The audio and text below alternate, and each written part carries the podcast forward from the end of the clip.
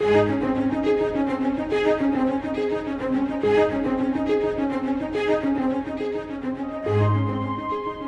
of us have decisions to make. Life is full of crossroads, and we need divine direction. Which way do I go?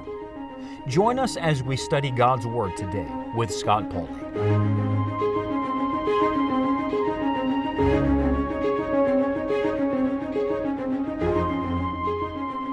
Do you know the wonderful thing about just following the Lord's leading in your life is it takes pressure off of you. You don't have to have the answers. You don't have to have all the details. Someone said to me uh, when I stepped out into evangelistic work, they said, "We we guess you have some big plans." And I laughed and I said, "Really, I have no plans. I I don't know what the next step is. I'm just taking the step I know to take."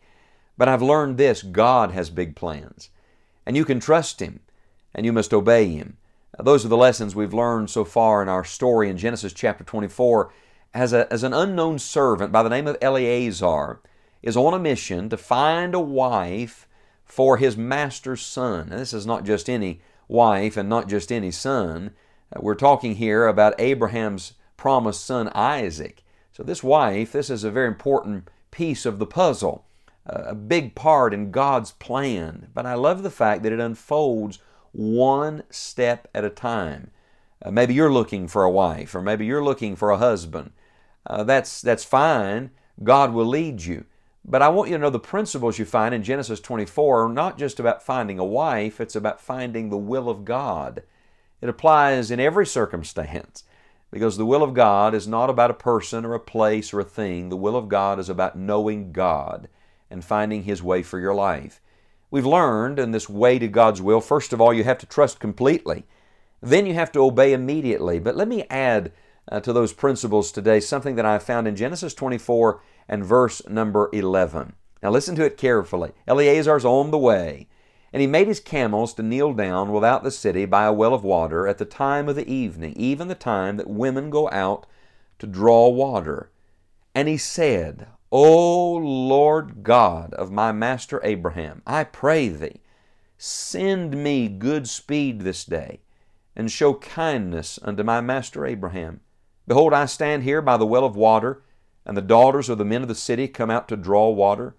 And let it come to pass that the damsel to whom I shall say, Let down thy pitcher, I pray thee, that I may drink, and she shall say, Drink, and I will give thy camels drink also. Let the same be she that thou hast appointed for thy servant Isaac, and thereby shall I know that thou hast showed kindness unto my master.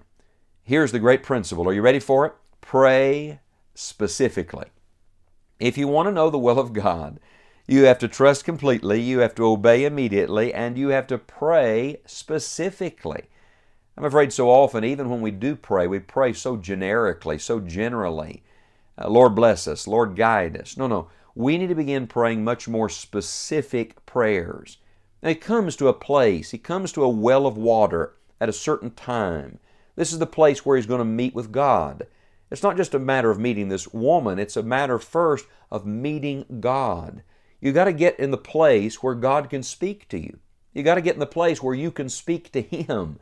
If you want to find the will of God, you've got to stay near God. Don't expect God to speak to you from a distance. Draw nigh to God, and He will draw nigh to you. The old timers used to say you have to get on praying ground. So you got to maintain fellowship with the Lord. Uh, keep the way open. Keep sin out. Stay in a place where you can talk to God. And then when you talk to God, pray specifically. Now, you know, in a very real sense, prayer in itself is a declaration of dependence on God. Even the fact that we pray says there's one greater than us. There's one who is more able than we are, more wise than we are. But let's get specific about our prayers. Notice, he didn't just pray, God lead me.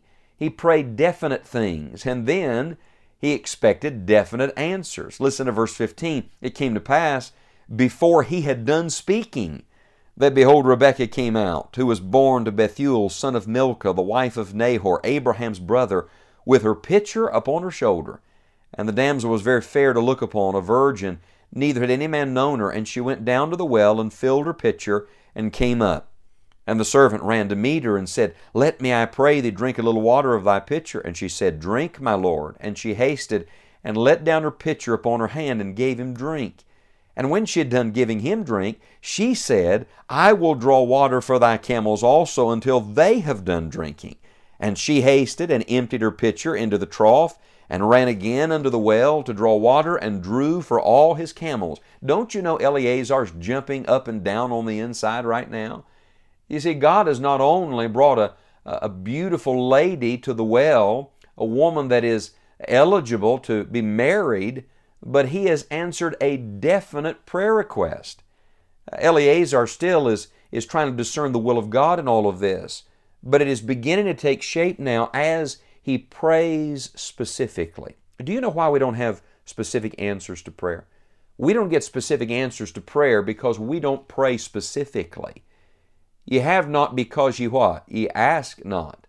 Could I challenge you today to begin to pray more definite prayers and then to expect God to answer those definite prayers? There's a phrase here we read a moment ago in verse 15 that says, Before he had done speaking, Rebecca came out. So while he's still praying, I love this thought. Look, God already knows what you're going to ask for.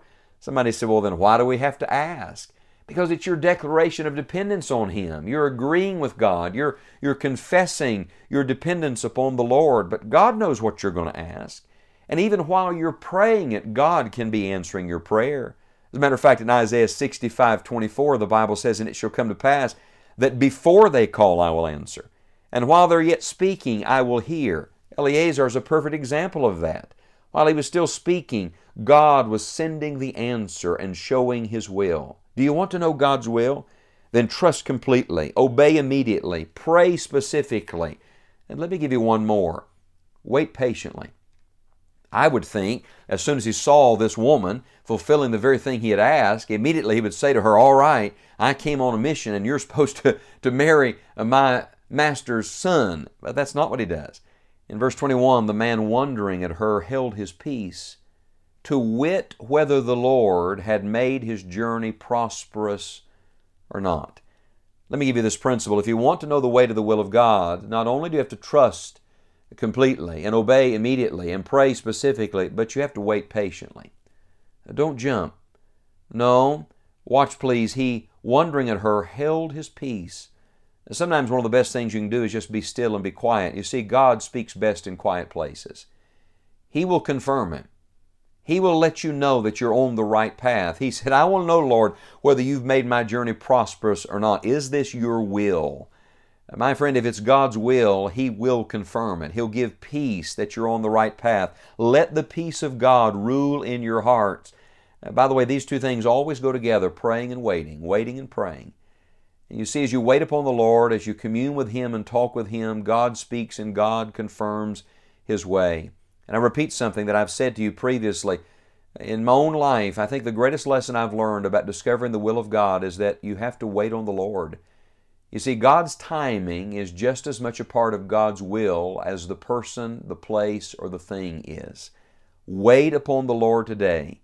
Keep praying specifically and expect God to answer your prayer. This, my friends, is the way to the will of God.